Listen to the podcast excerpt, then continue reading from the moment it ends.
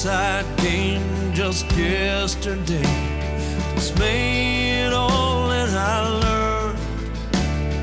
The emptiness of life examined.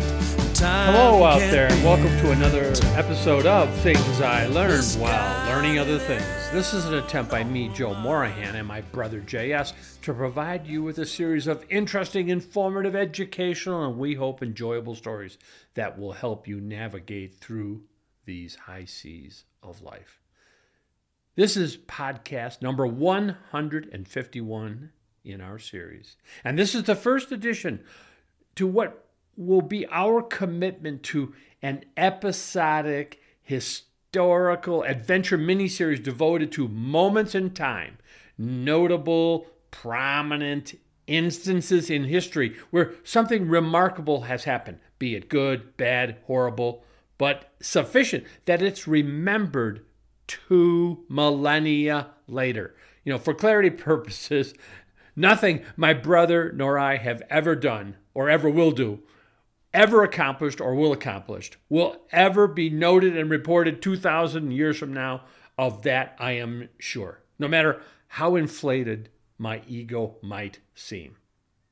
Speaking for myself, I am a mere ant in the annals of the historical record.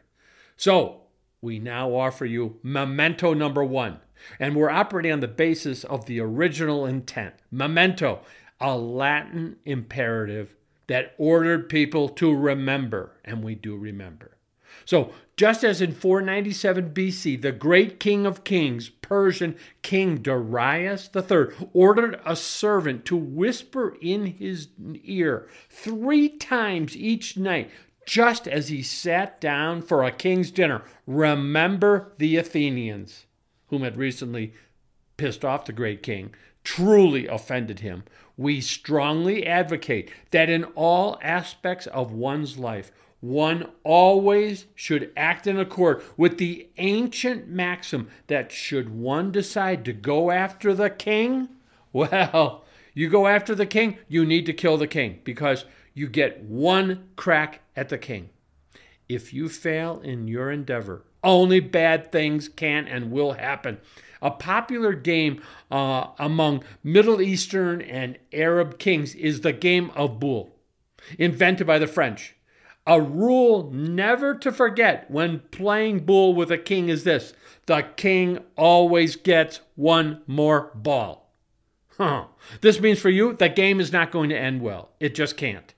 So even if you were a storied Roman politician and general whose father was very rich, very powerful, a very powerful guy, and this latter fact actually can work against you later in life, as is as is often seen and depicted in movies, you know, Mario Puzo's or Francis Ford Coppola's The Godfather series, when sins of the father often turn out to haunt the sons.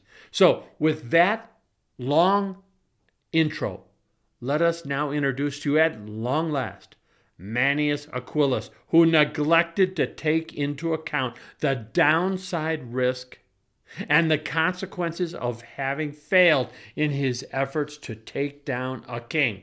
In a weak, weak teaser alert, things would end very poorly for Manly Manius Aquilus. Did he deserve such a fate? Well, that, well, that's for you to decide. But we're going to tell you a story. Now, I, I don't, and I don't for a moment believe Aquilus was so naively stupid he didn't perceive that bad things might well await him should he fail in his endeavor to take out the king, who just happened to be Mithridates, who we've been discussing. But there's no way, there's no way Aquilus he could see coming his way what came his way. Well, how could he? He lacked the imagination of Mithridates. And I must admit, I never would have seen what was coming coming either.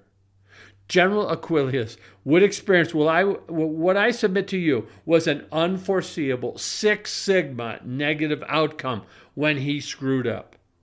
But this is this is why men like uh, Heinrich Himmler and Hermann Goering Joseph Goebbels and Serbia's Slobodan Milosevic, they secreted lethal doses of poison on their bodies, in their clothing, to escape the nasty, agonizing fate. Sure to await them.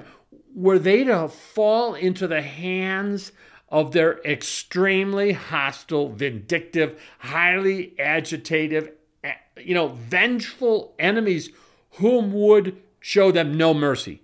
And they deserved no mercy. Aquillius screwed up big time.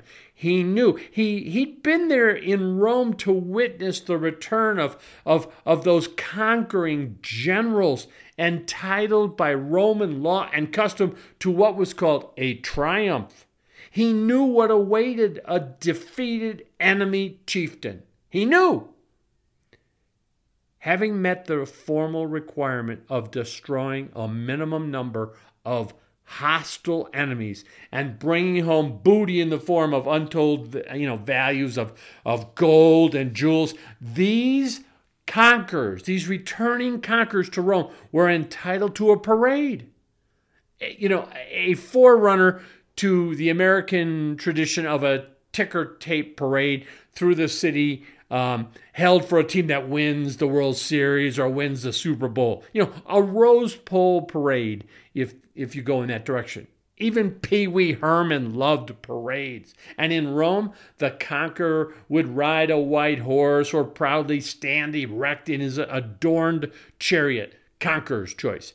And, and to his everlasting glory, parades passed the assembled crowds, basking in the adoration that comes his way.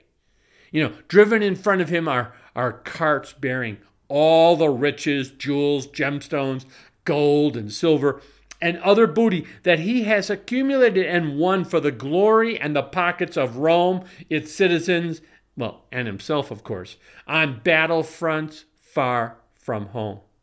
And driven in front of him also are the vanquished, all those the returning conqueror has captured and enslaved in war rather than killed. Most importantly, there is a most prized possession in chains, in fetters, and, and perhaps locked even in a cage the conquered enemy's head of state or leading general, displayed for amusement the and amazement and the pure enjoyment of the assembled cheering throngs of Roman citizens present who've shown up to honor their warrior hero, hero and, and whom do so enjoy a parade. I mean, it's a circus, but really, they really get off on berating, insulting, mocking, and humiliating the captured enemy leader as he is slowly trundled past the screaming, jeering, cheering crowds assembled for just such a purpose. What, what a great day! And the cherry on top? At parade's end, the prized, vanquished enemy leader, king, would then be strangled to death. Just a part of a triumph. You know, Elvis has left the building. Aquillius had to know all this. How did he screw up so badly that he would wind up in the hands of a very angry king of Pontus, Mithridates, who, who so loved theatricality, loved drama? He loved the big show. He was a pre modern uh, Ed, Ed Sullivan featuring the Beatles. I mean, how could all this happen? So let us begin in the beginning. Well, of course, there is no beginning to anything. In life, in this world, everything has been influenced by something else that has come before. You know, enhe logos, kai logos. In the beginning was the Word, and the Word was with God. I think those are the first words of the New Testament, the Gospel of St. John, I think. I mean, I, I used to study all that stuff back when I was 14, and that, that I assure you, was a long time ago, but I think I'm right about that. But the beginning of the end for Manius Aquillius began when Rome sent the consul, sent Manius Aquillius to Asia Minor as an ambassador to help restore to the throne of Bithynia Nicomedes IV, whom had been expelled from his lands, Bithynia, by, by Mithridates, the king of Pontus.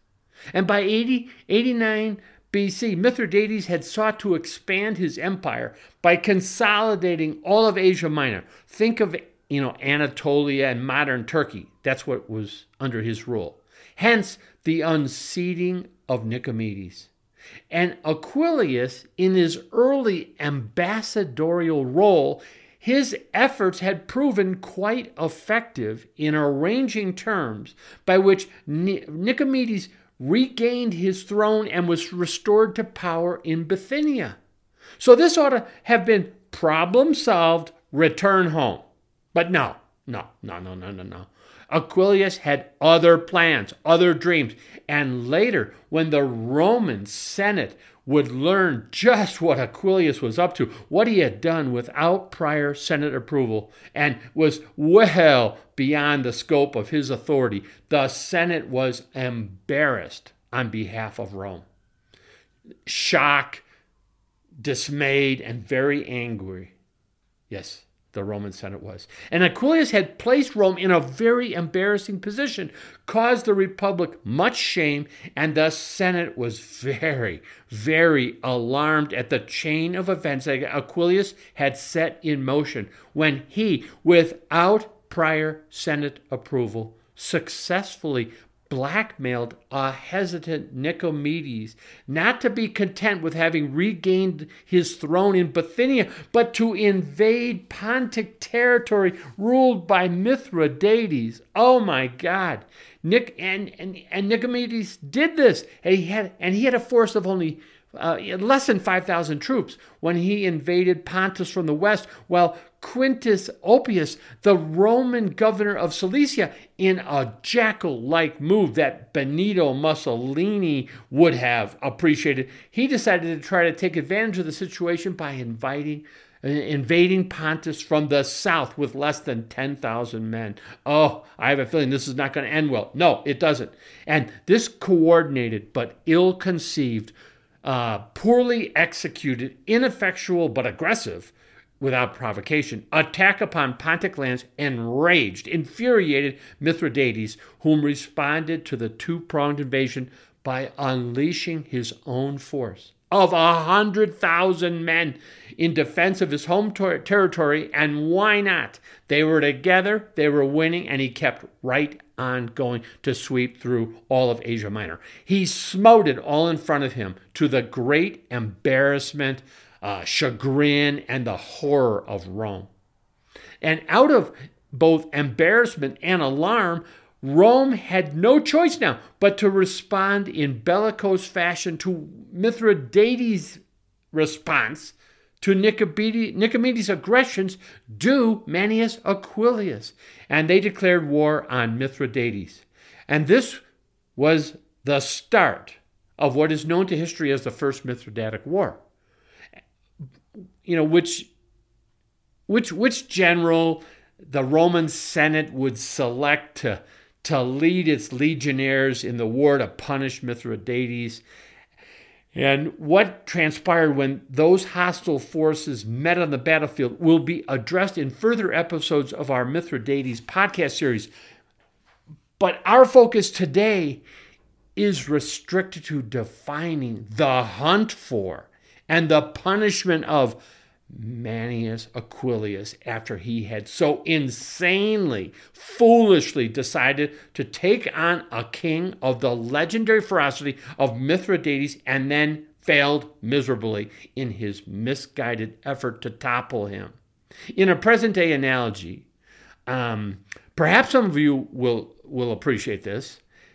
What happened to Manius Aquillius is like watching Rip take bad guys to the strain, train station.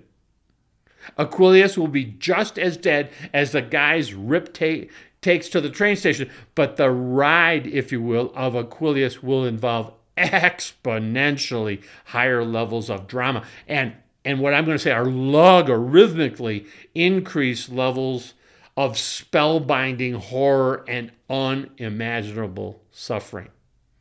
You know, as, as, as has been said many, many times before, Those were the days, my friend. I thought they'd never end. So back to Nicomedes' ill fated invasion of Pontus. The results were soon seen in coming. And not surprising. No, they were not. And this, and this is where we're going to end episode one of our Memento, Moments in Time series. You've, you've heard probably of the hunt for Red October. Well, when we return in Memento number two, we will be discussing the hunt for Manius Aquilus and how he enjoyed his trip to the train station, meta- metaphorically speaking, of course. Buckle up because it's going to be quite a ride. Hey, thanks for listening and hope you'll tune in again soon. All that I know is it's been quite a ride.